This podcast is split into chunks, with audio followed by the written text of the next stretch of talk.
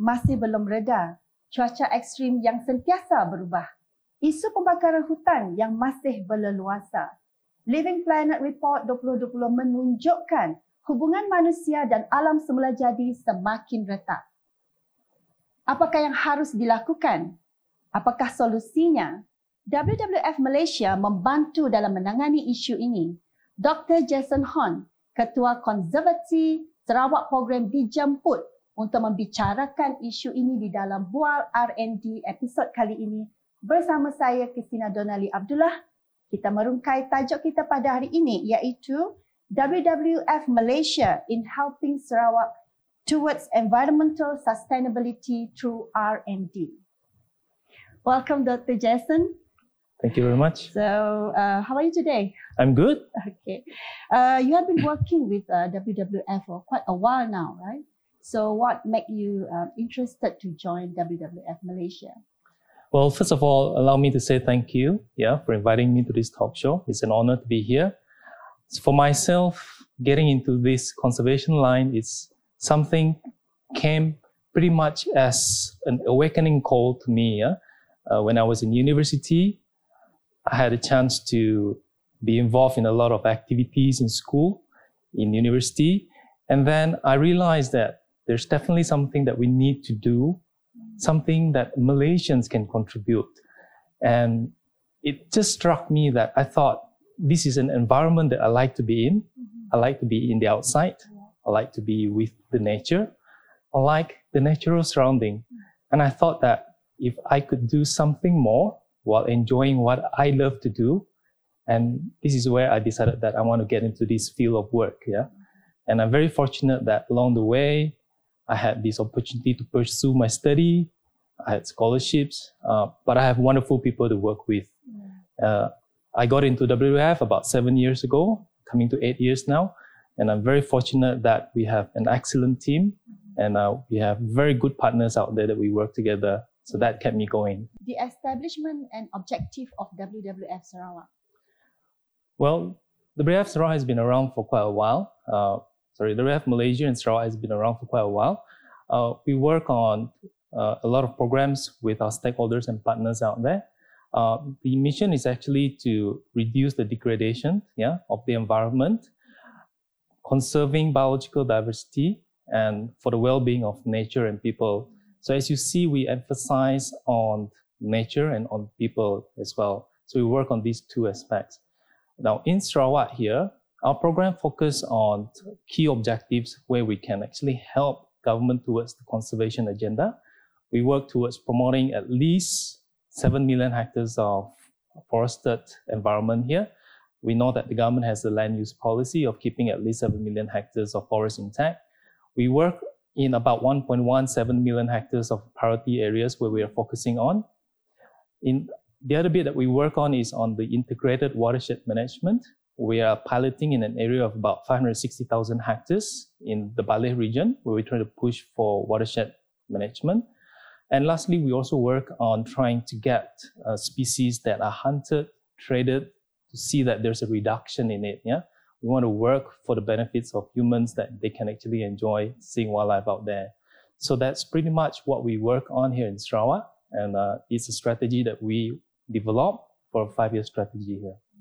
So at this establishment, the objective is more into looking at the nature and also the people surrounding. Yeah. Yes. So we're talking about the topic for today. Uh, probably Dr. Jason can um, explain in depth the, the background of the topic, the WWF Malaysia in helping Sarawak towards environmental sustainability through research and development? Well, I'd like to go into something very relevant now. Uh, I think everybody is affected by it. Uh, COVID 19, for instance, uh, everybody is impacted. Let's go back to see what actually caused us to actually live in such confinement and fear. Um, COVID 19 actually gave us an opportunity to relook at how we do things. Yeah, it has impacted a wide circle of people.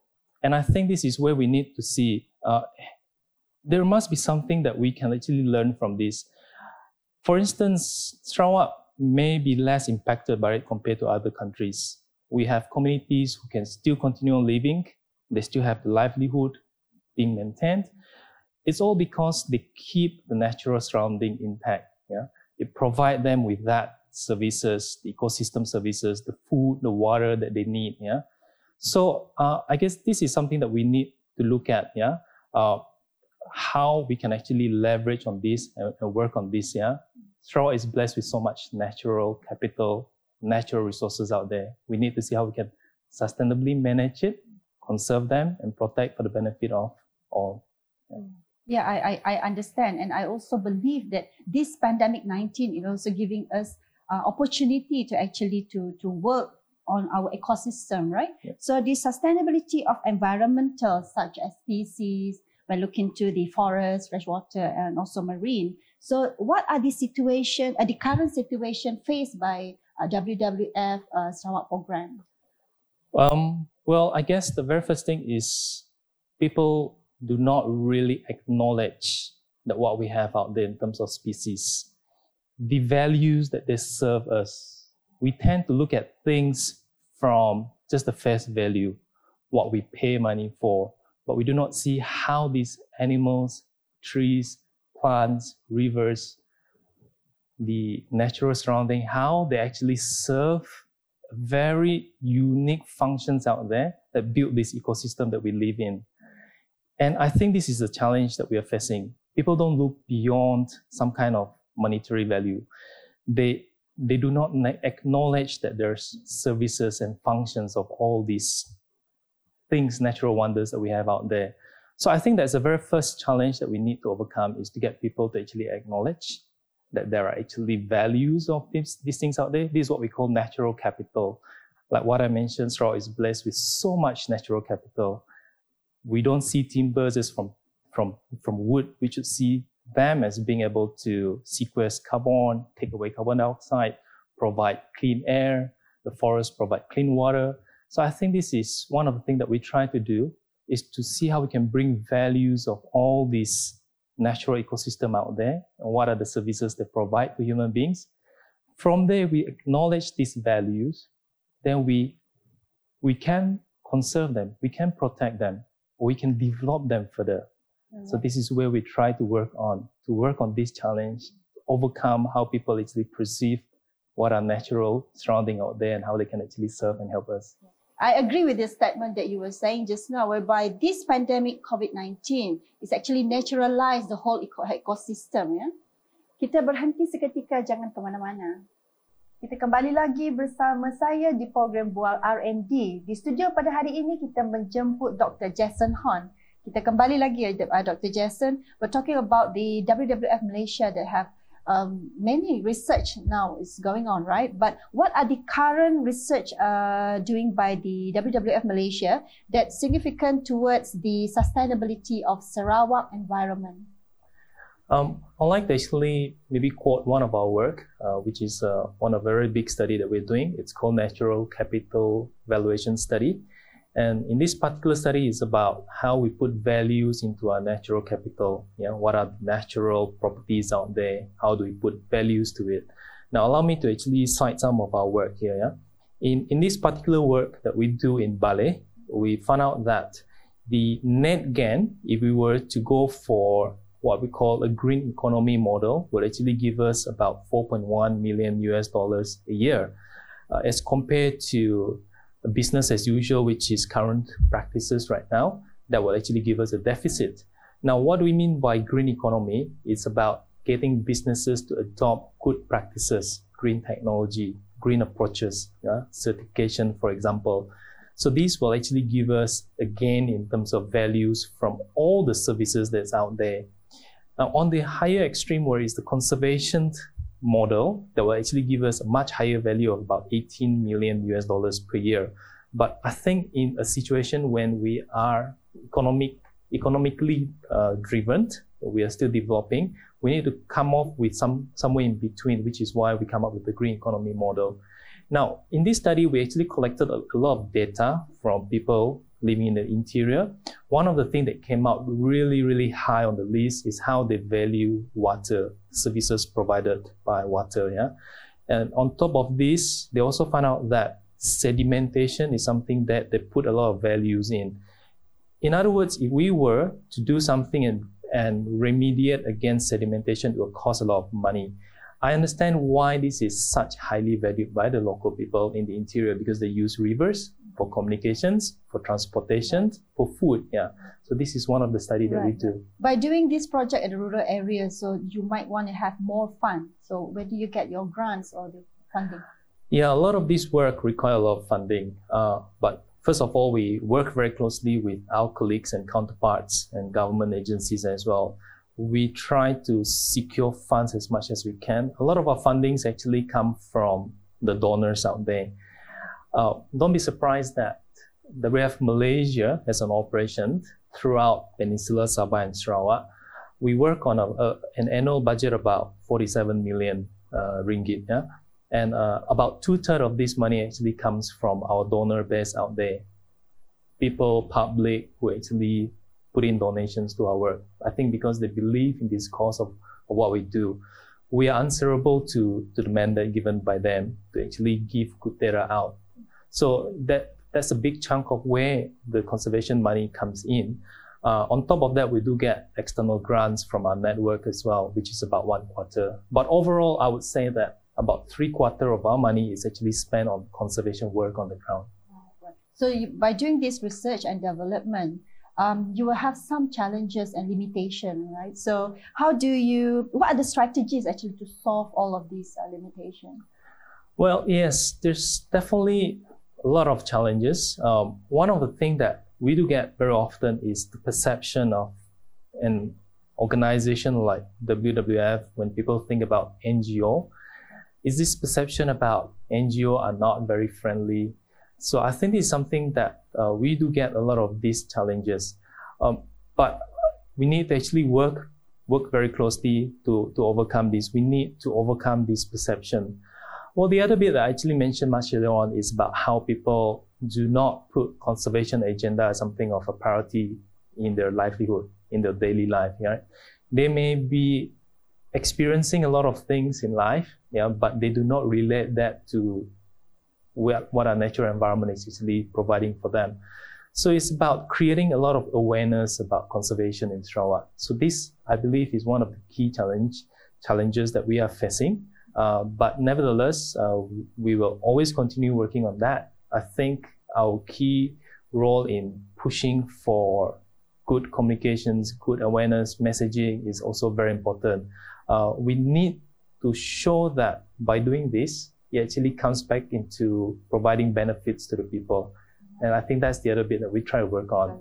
Yeah. So during the awareness, you will have uh, have to invest some of the social media or probably printed uh, media on the awareness, right? So it Definitely. is up to the community to actually to to have the awareness and to to create the culture of that. So um, kita kembali selepas ini kita berehat seketika. Kita kembali lagi di studio. Dr. Jason, probably you can explain more further the impact of R&D of this project to the social economy of Sarawak. Well, I think uh, for a start, we have seen uh, the government moving towards a lot of good practices out there.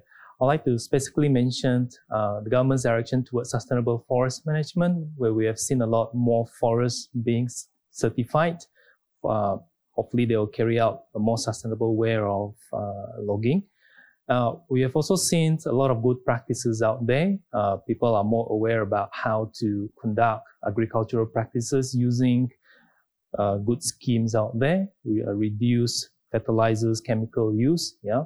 And I think the other bit is we also seen impact of how uh, the agencies, the enforcements are, are there and increasing to actually tackle illegal wildlife trade, to it's all about zoonotic diseases out there. So um, it's slowly coming on, um, but I think what is important is is a, is a long journey. Uh, we need to actually embark on this. The impact will come as we move along the way. Yeah? Um, so I like to see that. I think this is something that we, we want to look at that happens slowly over time, but it's slowly coming already. Right, right. So the one just now that you was uh, mentioned about the the the project that you guys are embarked into the nat- natural capital evaluation. evaluation yeah. What are the other projects that in the future that you guys have been proposing? All right, in Sarawak, we are guided by what we call a five-year strategy. Uh, we work on this strategy every five year, and the strategies are something that we work on that are relevant We talk to our stakeholders, we talk to our partners out there, we talk to our government agencies, yeah, uh, from a wide circle of people, the public as well, and the civil society group as well, yeah. So we are guided by this strategy. In next five years, we are focusing on three major landscapes that we want to work on. Uh, first one is uh, what we call the Ulu Ai Sedilu orangutan landscape. As the name implies, it's got orangutan as the key conservation uh, goal that we want to target at. The second landscape is the Rajang freshwater, the Rajang Basin freshwater landscape, where we're trying to push for integrated watershed management approach. Um, and the third one is the Northern Sarawak corridor, uh, where there are multiple protected areas like Gunung Mulu, uh, Pulau National Park, but what is in between are very important habitat that connects these protected areas. So that's the other habitat that we work on. So in the next five years, we hope to work on this. Uh, but on top of that, we also have an, uh, a cross-cutting module on sustainable landscape and also green economy. We're trying to push for good practices good land use management in Sarawak. Right, right. So these are the five years planning. Yeah. Yep. So what are the achievements so far that you guys have uh, achieved and internationally or national uh, level? We are considered actually quite young, but uh, we are actually quite proud that a lot of our achievements were actually done together with some of our key partners out there. I'd like to actually quote one of it. Uh, just last year, we worked very closely with the Forest Department of Sarawak and they won the state level uh, high performance team award.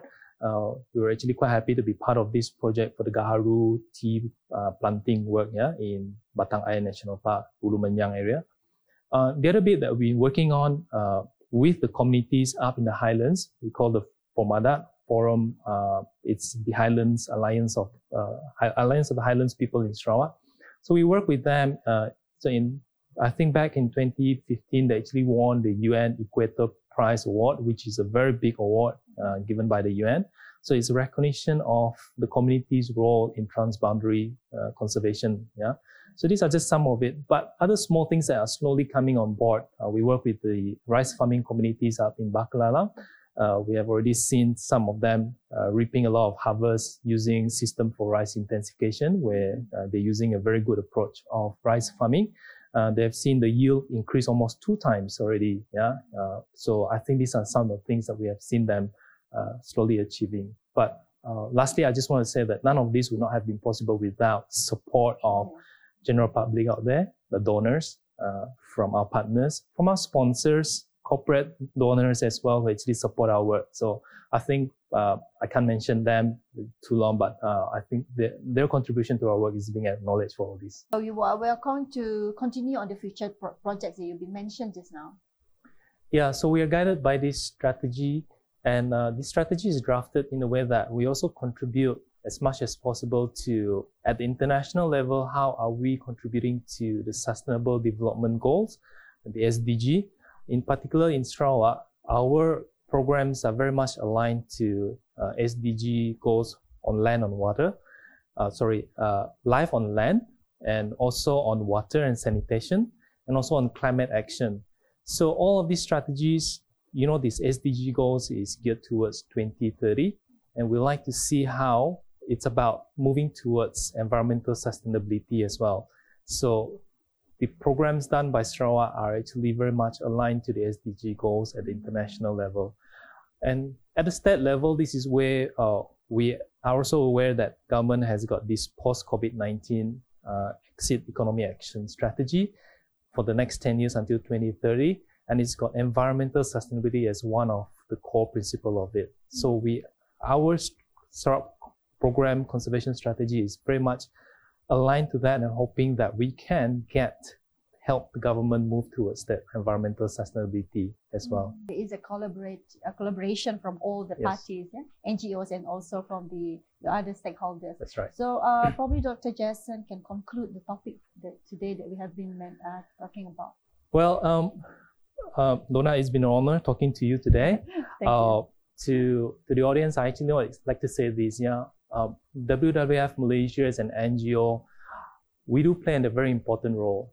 We do provide an alternative views to things. We do it in a very constructive manner. We work with our key partners out there, pushing for key conservation agenda. Our interest is in the state of Sarawak. We like to see Sarawak move towards sustainable development. We like to see it being done in a manner that both environment, nature, wildlife species, and the people living in it can actually benefit from all of this work. I just want to say that we are there to work on the conservation agenda together with everybody out there. See us as a key partner in your work. Thank you, Dr. Jason Hon, to be with us today in the studio. Welcome. Hubungan ekosistem manusia adalah bergantung kepada alam semula jadi. Kedua-duanya tidak dapat dipisahkan bagi meneruskan kelangsungan hidup di muka bumi ini. Saya Kristina Donali Abdullah mengucapkan Assalamualaikum dan salam hormat.